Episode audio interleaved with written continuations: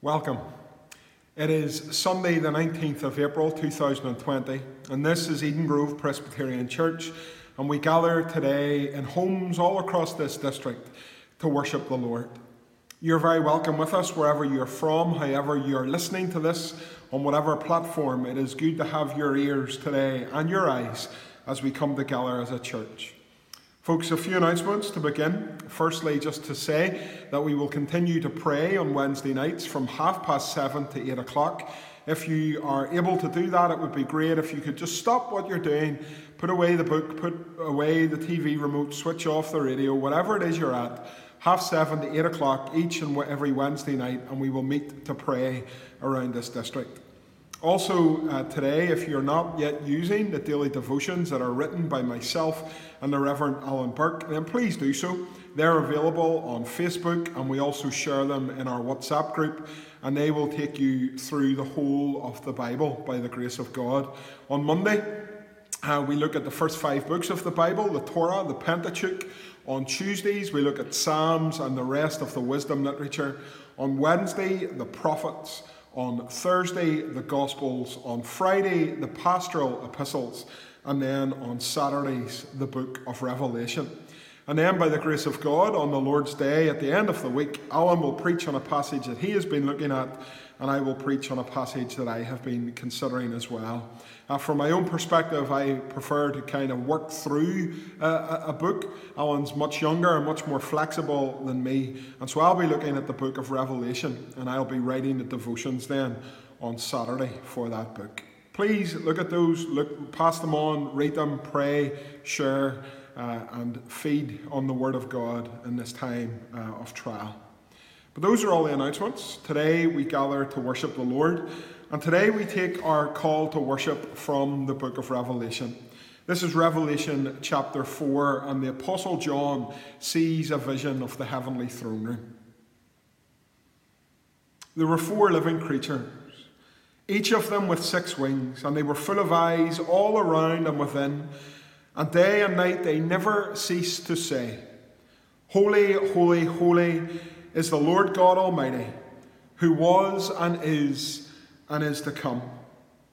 And whenever the living creatures give glory and honour and thanks to him who is seated on the throne, who lives for ever and ever, the 24 elders fall down before him who is seated on the throne and worship him who lives for ever and ever. They cast their crowns before the throne and say, Worthy are you, O Lord and God, to receive glory and honour and power. For you created all things and by your will they existed and were created. Worthy are you, our Lord and our God, to receive glory and honour and power. Worthy are you.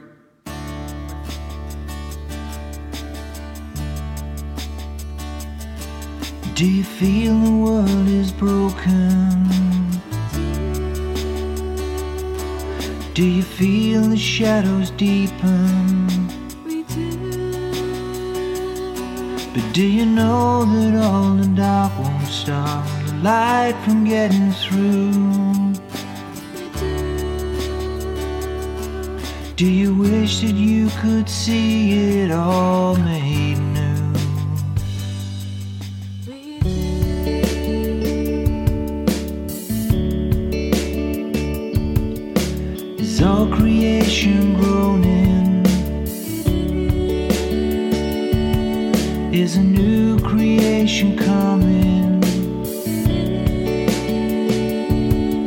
Is the glory of the Lord to be the light within our midst?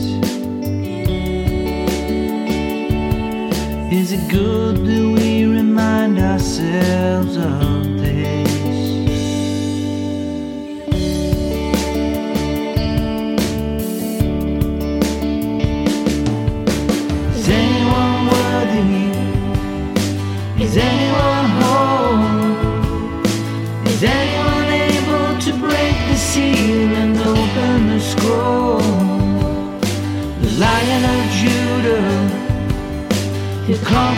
Conquered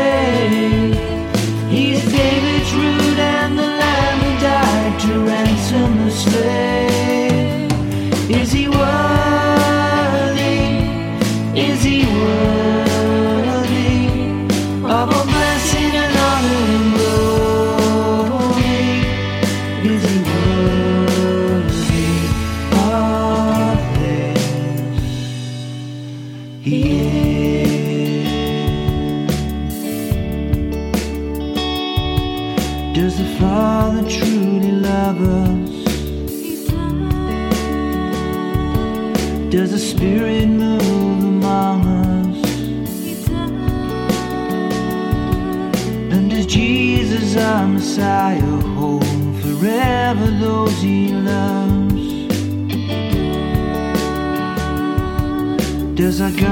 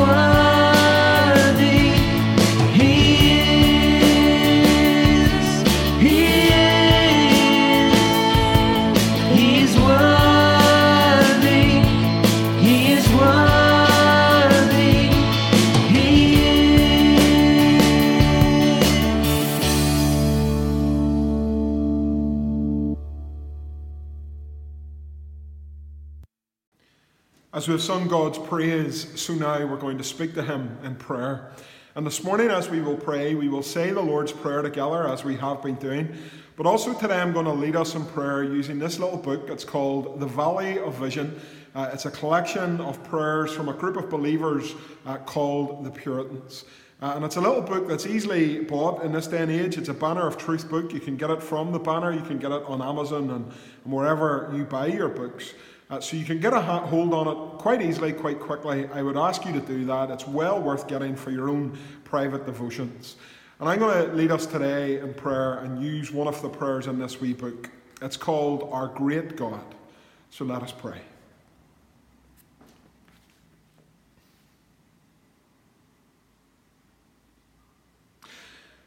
Father, you are the fountain of all good. And as we gather before you today, we pray that you would destroy in us every lofty thought, that you would break our pride to pieces, and that you would scatter it to the four winds. Father, we pray that you would annihilate every clinging shred of self righteousness that rests in us. And instead of these things, Lord, we pray that you would implant in us a true lowliness of spirit.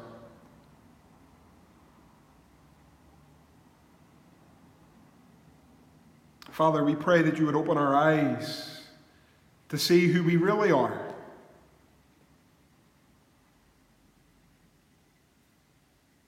Father, we pray that we would loathe our sin. We would absolutely abhor it. We would run from our sin into the arms of Jesus. And Father, we pray that you would open up in us a fount of penitential tears. Father God, you are a great God. And it amazes us this morning that we can come before a God like you. But Father, we ask today that you would break us and then you would bind us up. That our hearts would be a prepared dwelling for our God. That, Father, you can take up your abode in me. that the Lord Jesus can come with healing in his touch, and that the Holy Spirit can descend in sanctifying grace. Our triune God, three persons and one God, we pray that you would fill us again, temples consecrated to your glory. For Father, we know that where you are present, evil cannot abide. In your fellowship is fullness of joy. Beneath your smile is peace of conscience.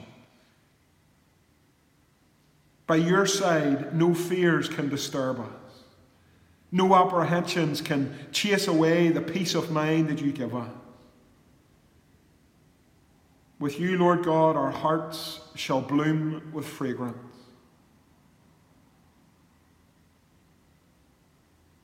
Lord God, nothing exceeds your power. Nothing is too great for you to do. Nothing is too good for you to give. Your might is infinite. Your love is boundless. Your grace is limitless, and your saving name is glorious. And so this morning, Lord God, as we worship you in the emptiness of this meeting house, in the comfort of our own homes, sitting in our well manicured gardens, Father, as we meet with you to pray, we ask boldly today that the angels would sing for sinners repenting, for prodigals restored, for backsliders reclaimed, for Satan's captives released, for blind eyes opened, for broken hearts bound up, for the despondent cheered up, for the self righteous to be stripped, the formless driven from a refuge of lies, the ignorant enlightened and saints built up in their holy faith. Today, Lord God, we have asked great things, but not in vain. For we have asked great things of an even greater God. We pray together. Our Father, which art in heaven, Hallowed be thy name. Thy kingdom come, thy will be done on earth as it is in heaven. Give us this day our daily bread, and forgive us our trespasses as we forgive those that trespass against us. And lead us not into temptation, but deliver us from all evil. For thine is the kingdom, the power, and the glory forever and ever. Amen. Amen. And indeed, we thank God that we can come before Him today in prayer.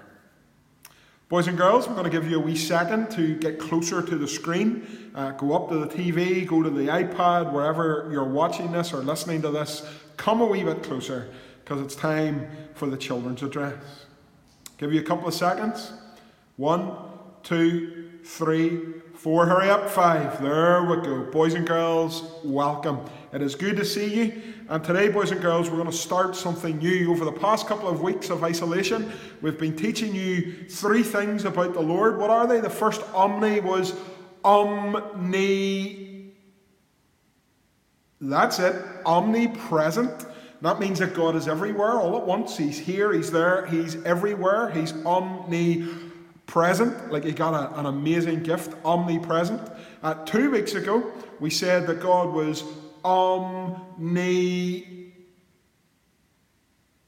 omnipotent. Well done, well done. He is omnipotent, he is omnipotent, he is all powerful, he can do all things, but there are some things that he cannot do. He cannot lie, he cannot sin, he cannot be tempted by evil, he cannot break a promise, but he can do all things in keeping with who he is. And then last week, uh, Dave taught us that God is all knowing. He is omni. What was the, the, the word? There we go. Well done. Omniscience, omniscient. God is all knowing. I don't know what will happen in the next 20 minutes, but God knows all things. So omnipresent, omnipotent, omniscience, omniscient, omnipotent, and omnipresent. God is those things and God alone. Nobody else is that, only our great and wonderful God. Boys and girls, today uh, in our service, we're going to start a, a, little series in the very last book of the Bible. It's a book that is called Revelation, and we're going to uh, try and teach you a little bit about Revelation as well. But the first thing that I want you to know, boys and girls, is what Revelation actually means. See, I could come this morning and I could say to you, Hello, boys and girls. Or I could look you in the eye, I could get close to the camera, and I could say, Ni hao, boys and girls. Or I could move over here, boys and girls, and I could look you in the eye once more from this side, and I could say, Anya haseo, boys and girls. Or like the Germans, I could say, Hello. Or like the Greeks, I could say, Yeah. All of that, boys and girls, means kind of the same thing. Good morning. Hello. How are you? All of those words in different languages they're all kind of doing a wee bit of that. Good morning, boys and girls. How you doing? And in your wee language, at home, in the comfort of your own wee sofa, in your jammies, I want you to shout as loud as you can, Hello, Scott! One, two, three. There we go. Super duper. Hello. Now, boys and girls, I am no master of languages. I can speak English. I can understand a little bit of Latin, ecce, in pictura, es puella, nomini Cornelia. I can do a little bit of Hebrew, a little bit of Greek, but that's about it. I am no master of languages, but boys and girls, let me teach you a lovely, wonderful Greek word today, which helps us understand what the book of Revelation is all about.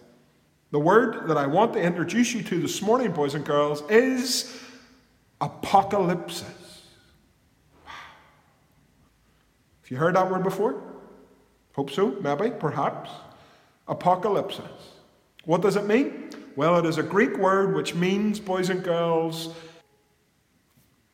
it means an unveiling.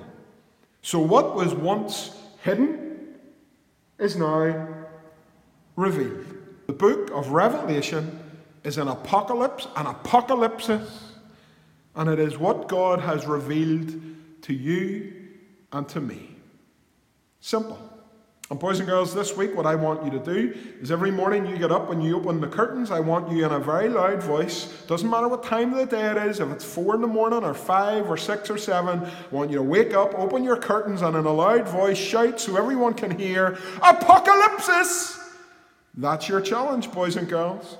Every time your mum or dad opens a cupboard this week, I want you to shout in a loud voice, Apocalypse! That's your challenge. Every time you open the door into the car, to the house, to your bedroom, I want you to shout, boys and girls, Apocalypse! And when you do that, if someone looks at you and says, What on earth are you talking about? You tell them that it's a Greek word which means an unveiling. It's a little bit like this, boys and girls. Apocalypse. Apocalypse. Apocalypse. Apocalypse. Apocalypse. What once was hidden has now been revealed. And so, boys and girls, before you go this morning, I want you to hear something amazing that the book of Revelation has revealed about our God. In the very first chapter, Revelation 1, it tells us this about the Lord Jesus Christ. Jesus is the faithful witness, so he always tells the truth. He is the firstborn of the dead. He was raised again to life. We celebrated that last week. He is the ruler of the kings of earth. He is sovereign, boys and girls. That means that he's the boss, he's the ruler. and He loves us, and He has freed us from our sins by His blood. What Jesus did for us at Calvary was huge.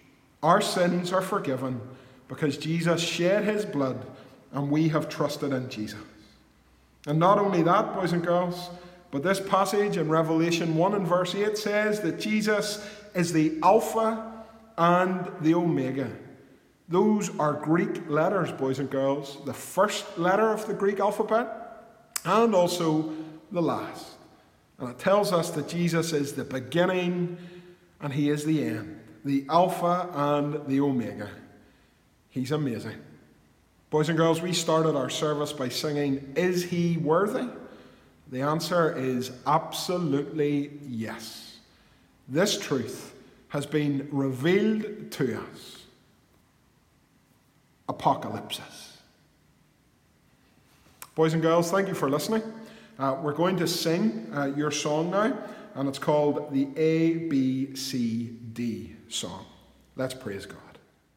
Now, this is the ABC song, and so if your name begins with the letter B for Barry, or if it begins with G for Griselda, then you would stand up on your letter, which would be B or G.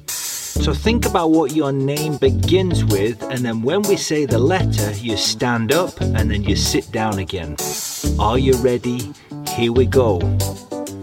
One, two, three, four. A, B, C, D, E, F, G. Jesus died for you and me. H, I, J, K, L, M, N. Jesus died for sinful men. Amen. P, Q, R, S, T, U. I believe the Bible's true. V and W, God has promised you X, Y, Z, home ahead. A, B, C, D, E, F, G. Jesus died for you and me. H, I, J, K, L, M, N. Jesus died for sinful men. Amen. O, P, Q, R, S, T, U. I believe the Bible's true. V and W, God has promised you X, Y, Z, home ahead. We're going to read from the book of Revelation then this morning. It's Revelation chapter 1, uh, and we're going to read verse 1 to 8. Uh, just a few weeks ago, uh, when all of this isolation, and all this pandemic first hit, uh, I preached on the second part of Revelation 1, the vision of Christ, the vision of the Son of Man. And so I would uh, point you to that. It'll be on our website. Uh, go and listen to that as John sees Christ in his great high priestly garb. That is there for you. So this morning we'll, we'll fill in the rest of it, uh, the prologue, and then Christ's greeting to the seven churches. So we read Revelation 1, verses 1 to 8, and this is the word of God. The revelation of Jesus Christ, which God gave him to show to his servants the things that must soon take place. He made it known by sending his angel to his servant John, who bore witness to the word of God and to the testimony of Jesus Christ, even to all that he saw.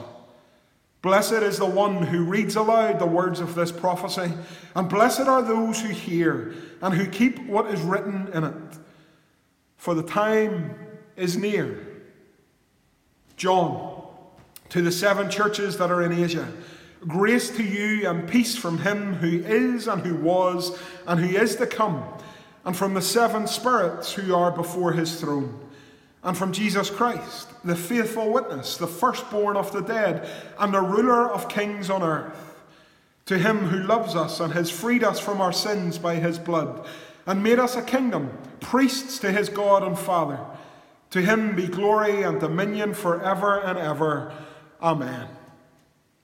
Behold, he is coming with the clouds, and every eye will see him, even those who pierced him, and all tribes of the earth will wail on account of him. Even so, Amen.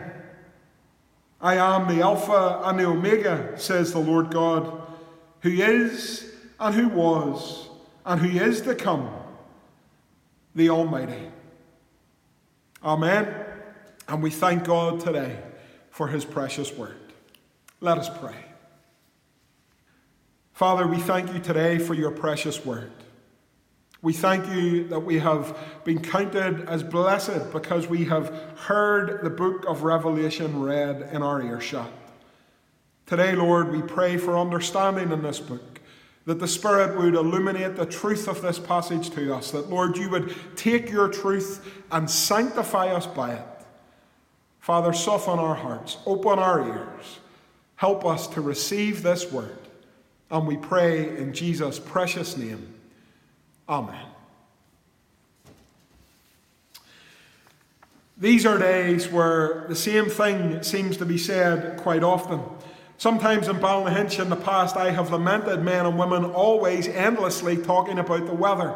We always get afraid by the snow up in this part of the country, and there's a time and place where everybody's concerned about the snow.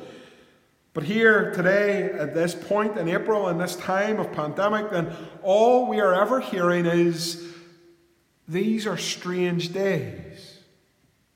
If I have said it once, I have said it about seven times. These are strange days. And I don't exaggerate. I'm not just saying it for the sake of it. These are indeed strange days. None of us, I suspect, can ever remember a time that we have uh, been isolated the way we have. None of us can remember a time like this where we have been told to keep our distance, don't shake hands, don't hug each other at funerals, uh, stop meeting in big groups like churches and all the rest of it. None of us can remember days like this. Truly, these are strange days. And yet, if we were to believe that these are the strangest days that there have ever been, that these are the most difficult days that there ever been, then the word disabuses us of that notion. See, sometimes when we read the scriptures and, and we read the pastoral epistles and we read the book of Revelation, we, we, we have these misty eyed memories of what it must have been like in the, the days of the church and all those years ago. And, and we think, if only we were like the early church. Indeed, some of our fellowships call themselves that New Testament church. Because after all, the New Testament church was perfect. My brothers and sisters, there has never been a perfect church. Neither the New Testament church nor the Old Testament church, and let's just do away with those labels. The church has never, ever been perfect. Not from the beginning and not to the end. The church is not a perfect body here on this earth. And if we believe that these are strange days, and if we lament the course that our nation has taken, and if we are upset and sad about where we are today in 2020, and if we respond to that by saying, if only we could have been like the church back then, during the times of revival, or, or during the 1500s, or the, the 1200s, or, or even further back, during the time when John was writing, if only we could have been like the church back then. That would be a mistake. These are strange days. These are difficult days, but it has always been this way for the Church of Jesus Christ.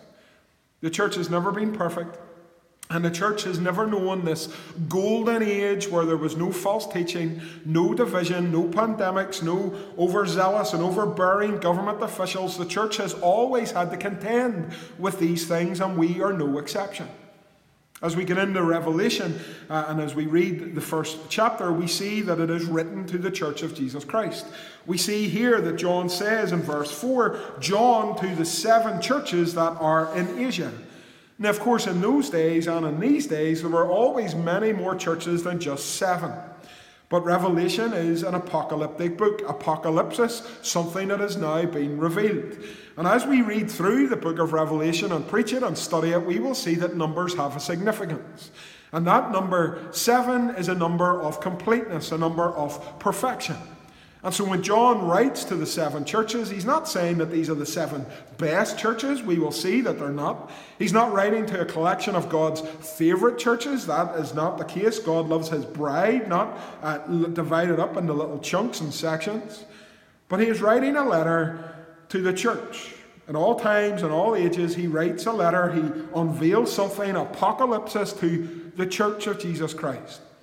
And so, this book, this wonderful book, which I hope you're not afraid of, I hope you rejoice in it, I hope you read it and enjoy it, this wonderful book called Revelation, this apocalypse, is for us. It is for the Church of Jesus Christ in every age, and it is to encourage us.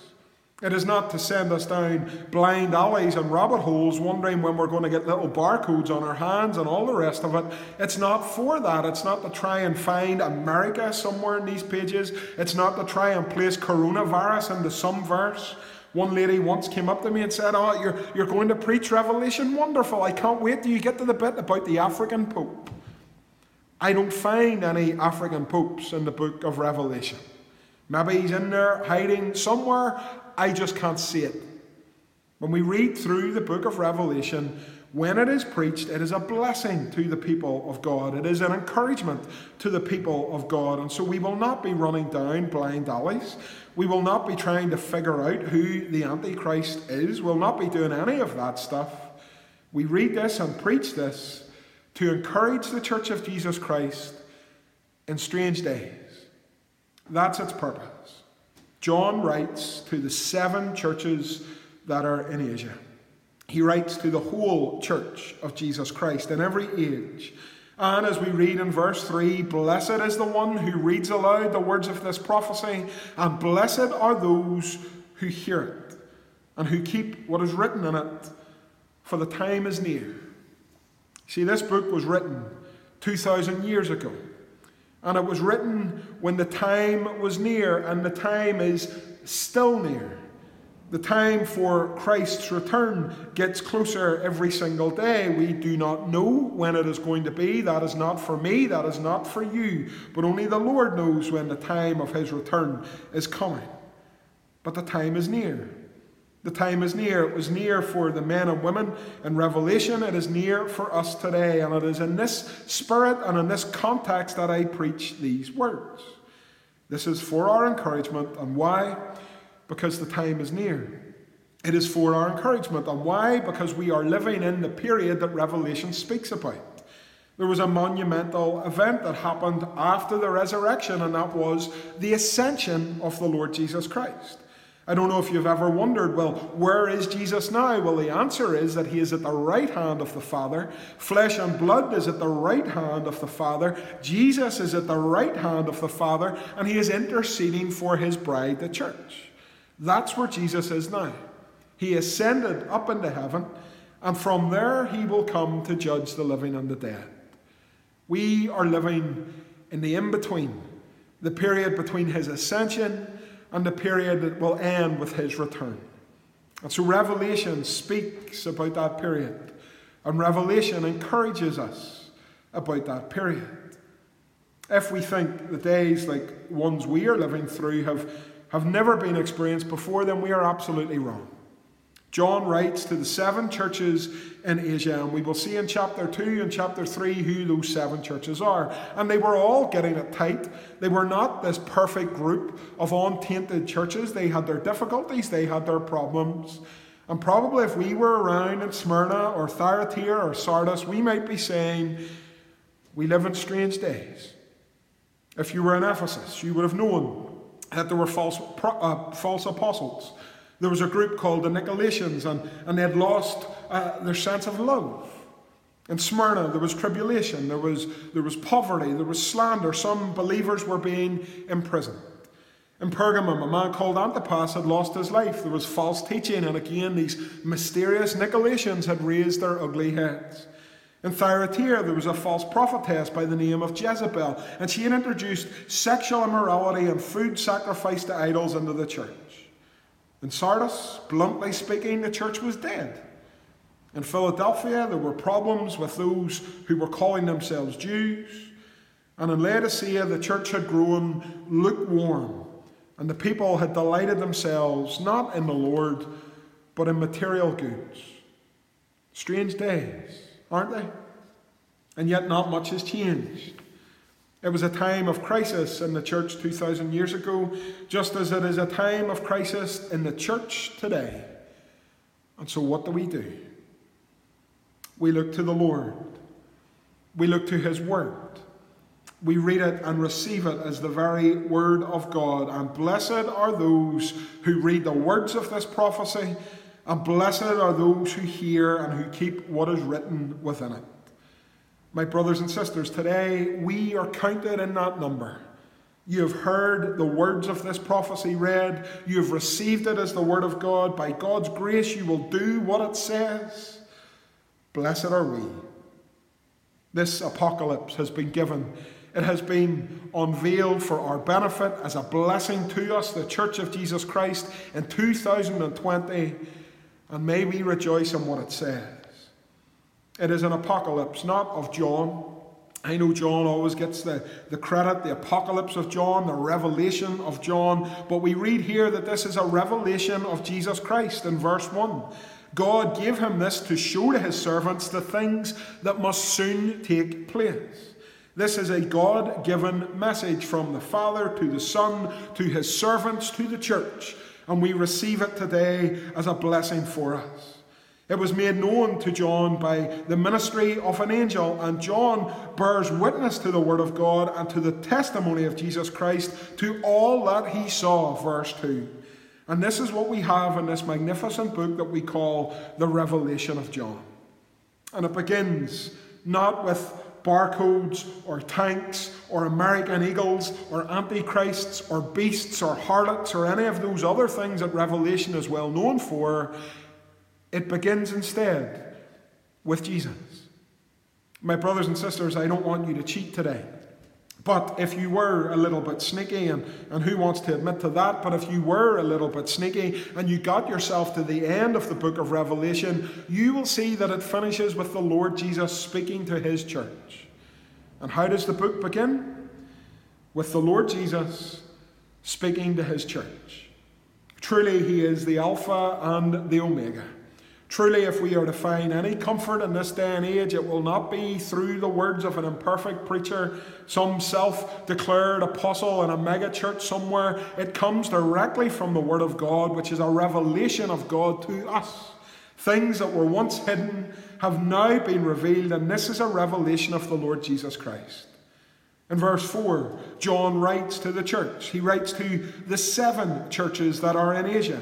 As we've already said, there are more than that, but seven is a number of completeness and, and perfection, and we will see that repeated again in this very chapter.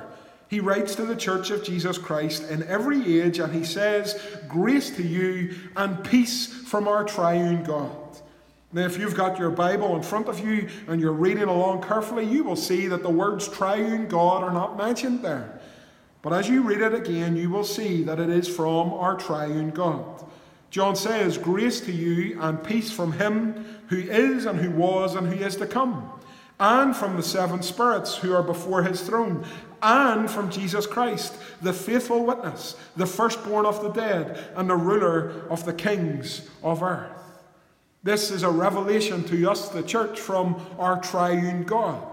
John writes exactly that. It is from the Father, the one who is, and who was, and who is to come.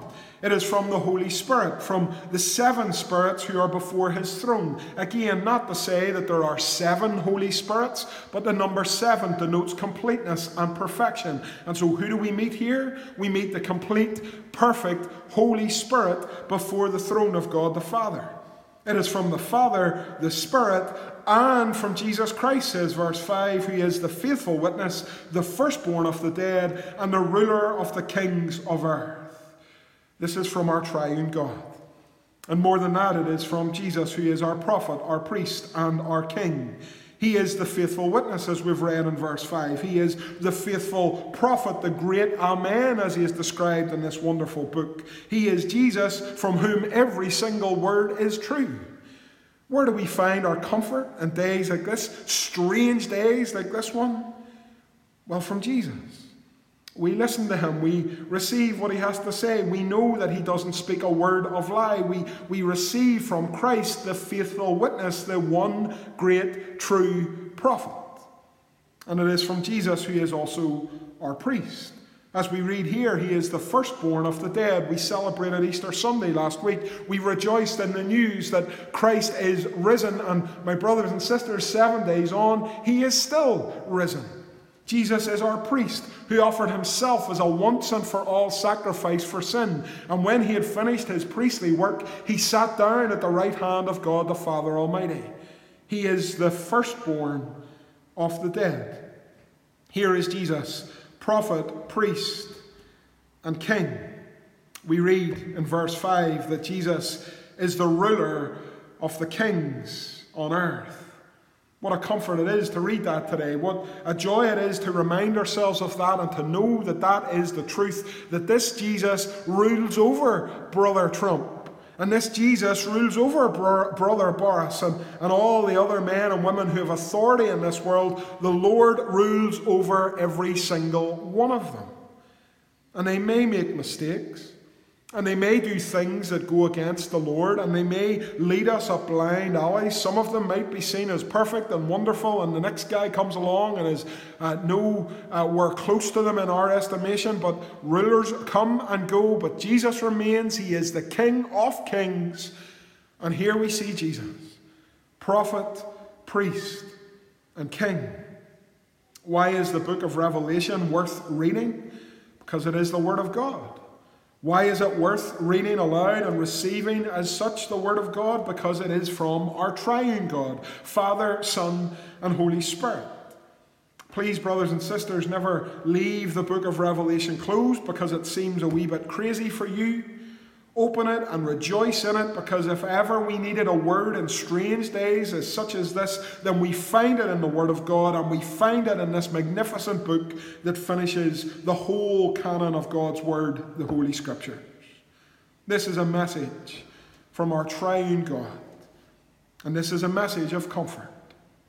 Note that in verse 5, after we have been introduced to the author of this message, our triune God, we are told about Jesus who loves us and has freed us from our sins by his blood. We could stop there. We could hit the pause button right now and just reflect on that joyous truth. We are loved by Jesus. We are freed from our sins by his precious blood. And, and freedom is not something that we have enjoyed for, for a few weeks now. And let's not get too melodramatic because, after all, we're sitting in our comfortable homes. It's not like we are in prison. But maybe some of you have lamented the fact that you can't get out the way you wanted to before. You can't get down the street with freedom and with liberty. You, you can't get here, there, anywhere. You're not up at Barry's this Easter. You're supposed to be up enjoying the sun in Port Portstewart, but you're not there this Easter. Your freedom and liberty have been curtailed. Before we grow our hair and grow our beards and, and protest out the windows, we're reminded that whilst we are not at liberty the way we once were, we have been freed from our sins by the blood of Christ. And my brothers and sisters, there is no greater freedom than that freedom. That Jesus has laid down his life for us, and that sacrifice was utterly sufficient. Christ died for our sins and was raised for our justification. I never get tired of saying that. It is true. And this same Jesus has freed us from our sins, broken our chains from our sins, removed us from death and judgment and wrath. He has taken our sins away from us as far as the east is from the west. Our sins are no more because we have been forgiven by Christ, and the sacrifice has been written in his precious blood. My friends, rejoice in that this Sunday. You're not going to get down to Newcastle for a wee ice cream this afternoon. You're not going to be walking around Montalto gazing at the lovely lake and, and longing for a wee bit of cheesecake in the coffee shop. You're not going to be doing those things. But by faith in the Lord Jesus Christ, you have been set free and you are free indeed. Your sins are forgiven.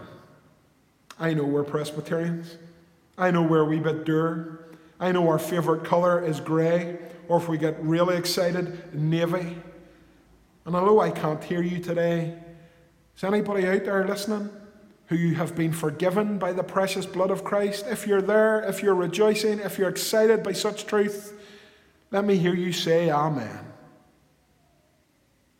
I think there is one there. I think I heard one, but I suspect that was a Baptist brother and sister listening on Facebook. Amen to this.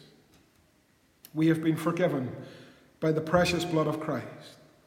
This letter comes to us from the triune God, and it reminds us who we are in Jesus. He has made us a kingdom, verse 6, priests to his God and Father, and to him be glory and dominion forever and ever. Amen. This is who we are. We've been taken out of this harlot world. We've been removed from the, uh, a world that is collapsing in on itself and cannot last. We are part of His kingdom. We're part of the kingdom of God. We're part of the bride of Jesus Christ, the church of Jesus Christ. And we've been made as, as priests to God and Father Almighty. This is what we are, who we are in Christ. And our responsibility every day is to, to shout Sola Deo Gloria, to God alone the glory, to offer our lives as a, as a day-to-day offering to our King. We are his priests, his servants. We, we live to serve and honour him in all we say and do. For he is worthy.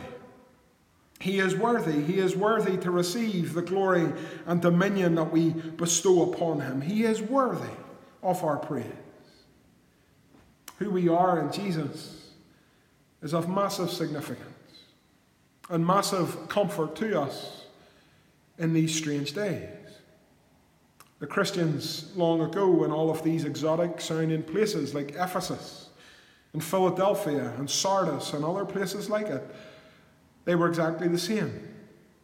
They were men and women saved by the blood of Christ, part of the kingdom of God, priests to God the Father Almighty to live their lives singing Sola Deo Gloria and pouring out glory and dominion and power on the one who had redeemed them.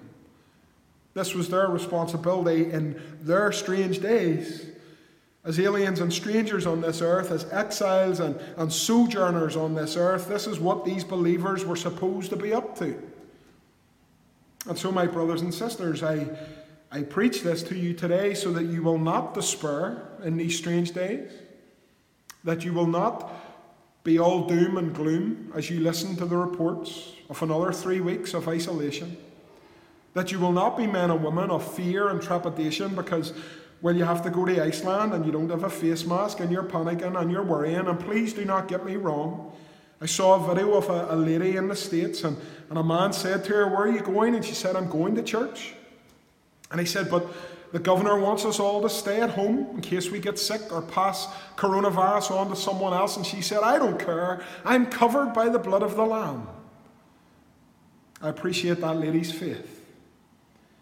But because our sins have been forgiven by the blood of the Lamb does not mean that we are protected from sickness. Christians get sick all the time. Some of you are listening to this sermon and you are sick.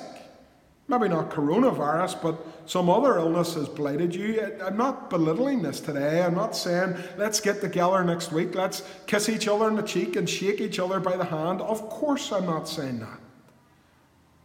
But, brothers and sisters, may we not fear in these days. May we not fear in these days. It is said that the American general Stonewall Jackson was confident in life as he was confident in battle. And he was once asked, why was this the case? And Jackson replied that he knew that the Lord was sovereign. The Lord was sovereign over all the affairs of men, and the Lord had appointed a day for us to leave this earth. And so Stonewall Jackson was confident in life as he was in death and in battle because he knew his days, his times were in the hands of the Lord.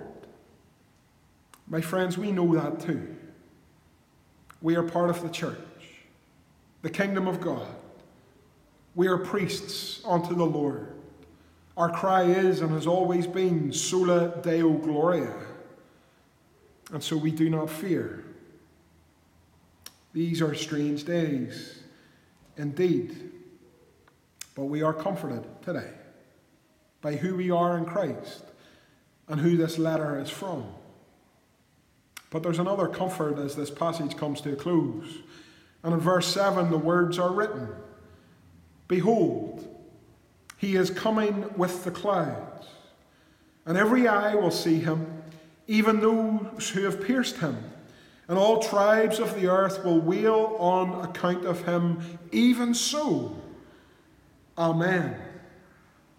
This paragraph, this passage, this revelation, this apocalypse, this unveiling, this word that is blessed to read and to listen to, it tells us that Jesus is coming. You see, that was true six weeks ago, as it is true today. Jesus is coming. It was true 12 weeks ago, as it is true today. Jesus is coming. And it was true in the days of the Ephesians and the Smyrnans and the, the Philadelphians. Jesus is coming. It was true then as it is true now. And this is our focus. This is our certainty. This is our hope. He is coming with the clouds. Every eye will see him. Even those who, who drove him to the cross, they will see him. Every eye will see Jesus. And this verse speaks of the day that he returns and the day that everyone will stand before the judgment seat of Christ, the day that Christ will come and justice will be done. Jesus is coming.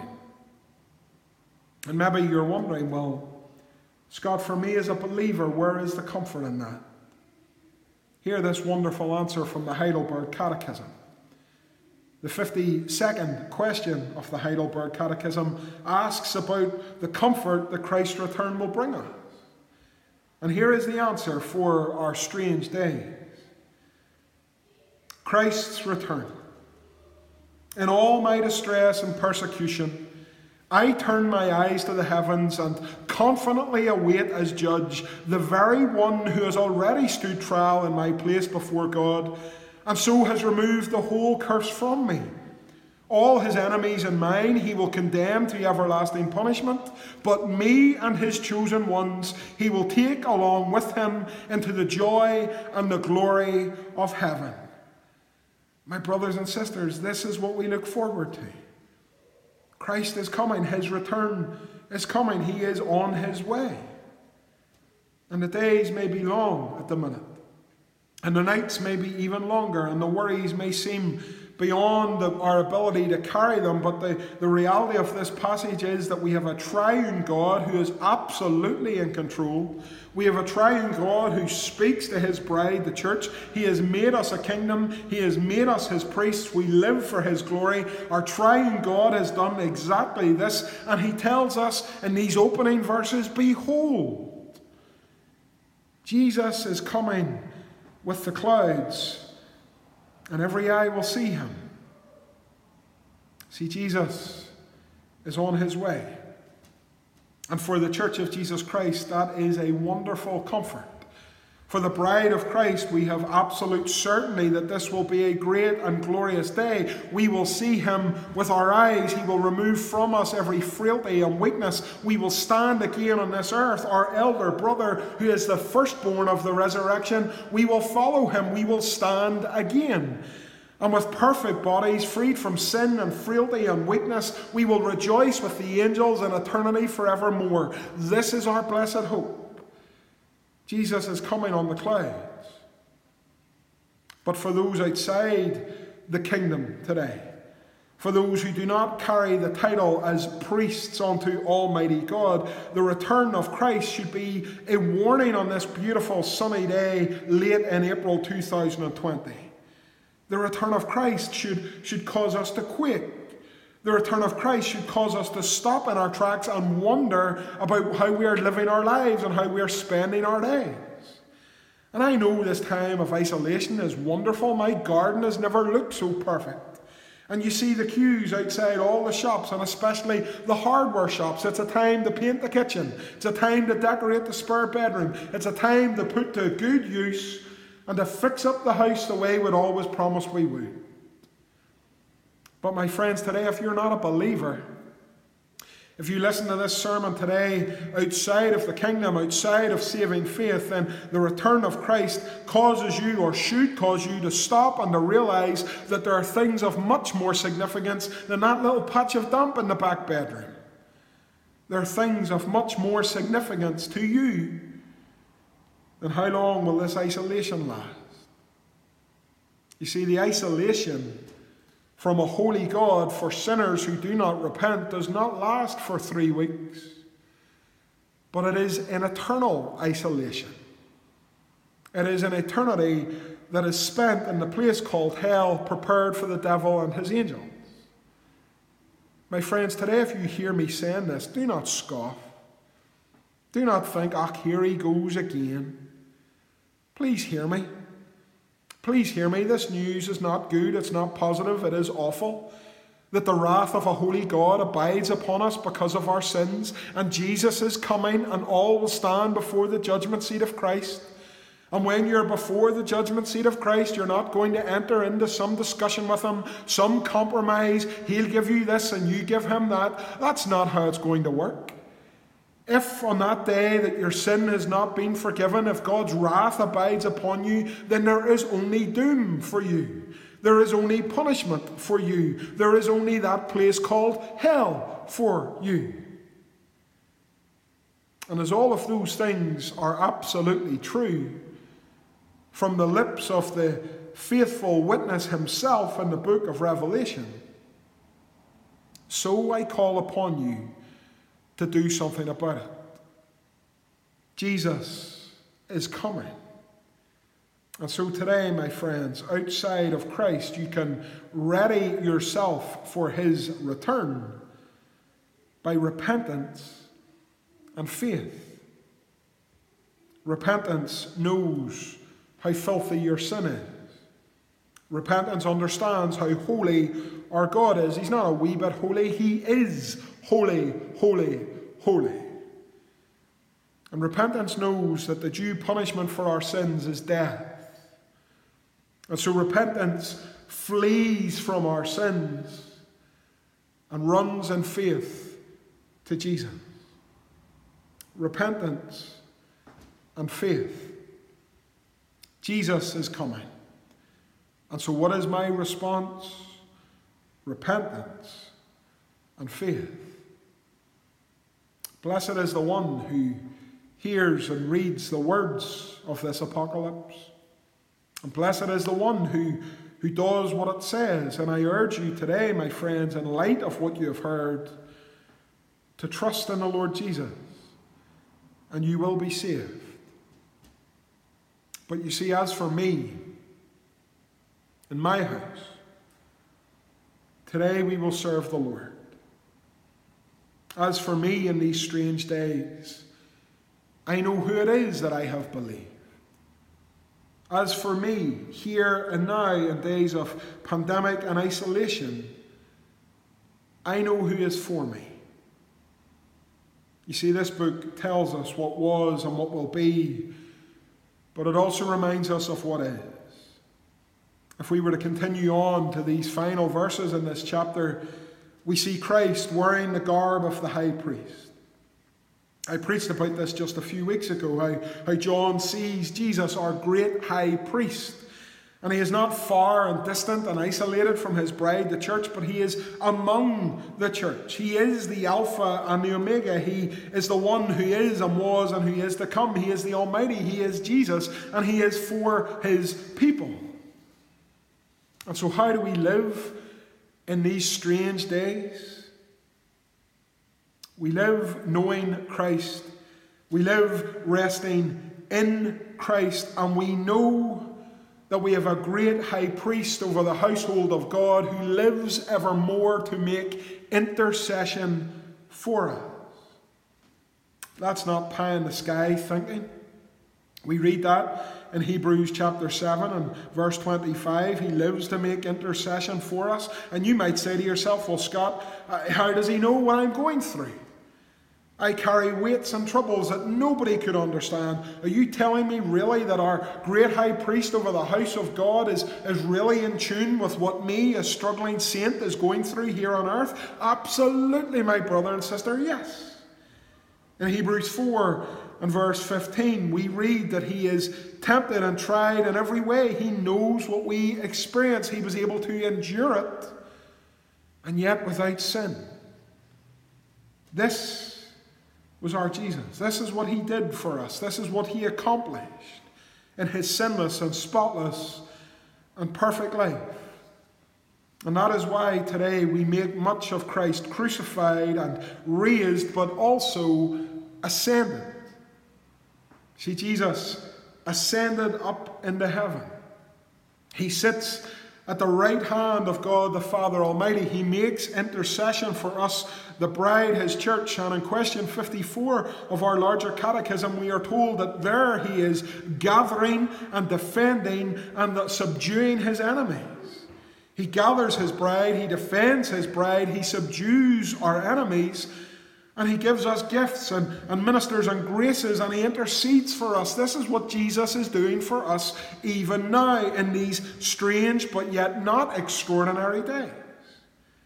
Christ is for us, making intercession for us by answering all accusations against us, for giving us peace and quietness of conscience, giving us access to the throne of grace. Jesus does that. Our great high priest, crucified, risen, and ascended. You see, brothers and sisters, these may be strange days. But thanks be to God because it is no stranger at the right hand of the Father. It is no enemy who is at the right hand of the Father. Flesh and blood is at the right hand of God.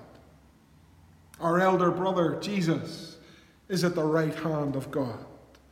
Our Saviour and our King, Jesus, is at the right hand of God. Jesus is his name, for he would save his people from their sins. It is this Jesus who is at the right hand of God, interceding for us in all kinds of days, good, bad, and strange. It is no stranger at the right hand of God, but it is Jesus at the right hand of God. And to the saved of God, there is no greater comfort than to remember that we belong to Jesus.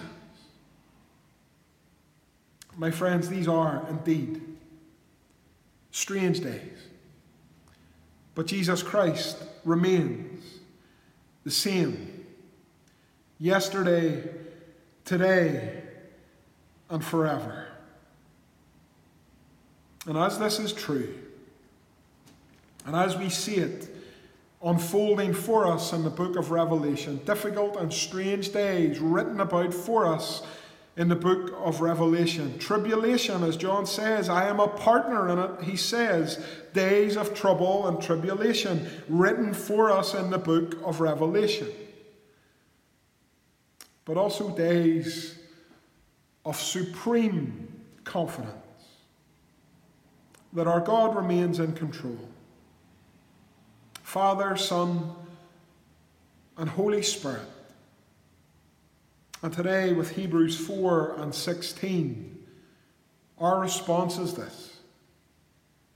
Let us then, with confidence, draw near to the throne of grace, that we may receive mercy and find grace to help in time of need. For these strange days, Jesus remains our help. Amen.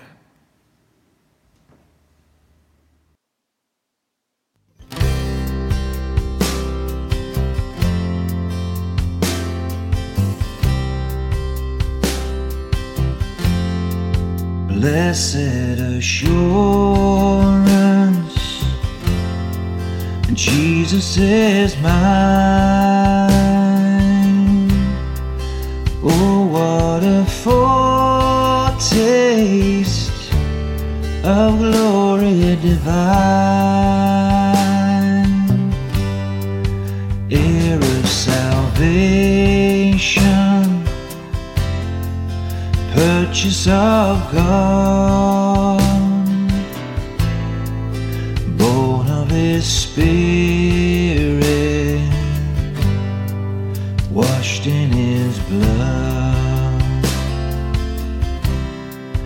This is my story, and this is my song,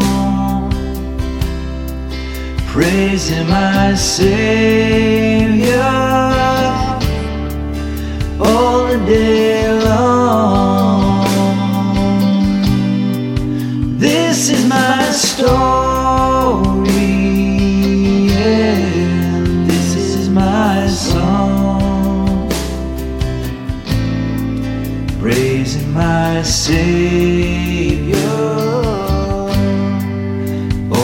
day long. La la la la la la. Perfect submission, perfect delight, visions of rapture burst on my sight. Descending, bring from above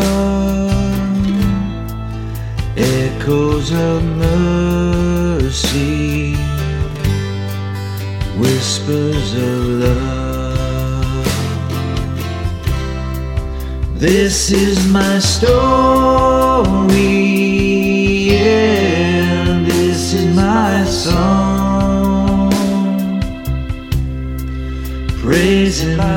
my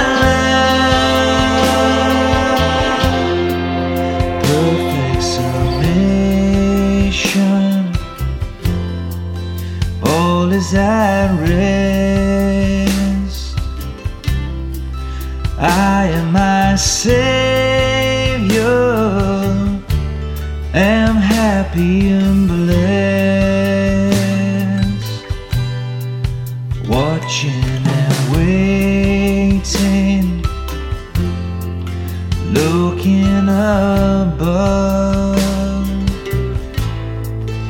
filled with His mercy, lost in His love. This is my story, yeah. This is my song, praising my Savior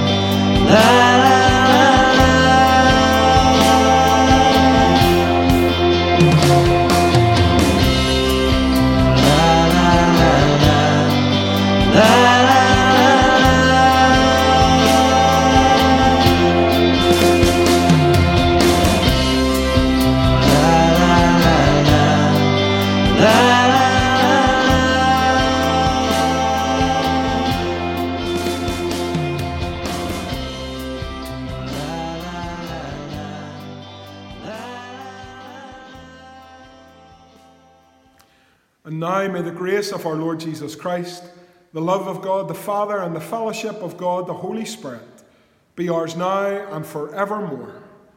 Amen.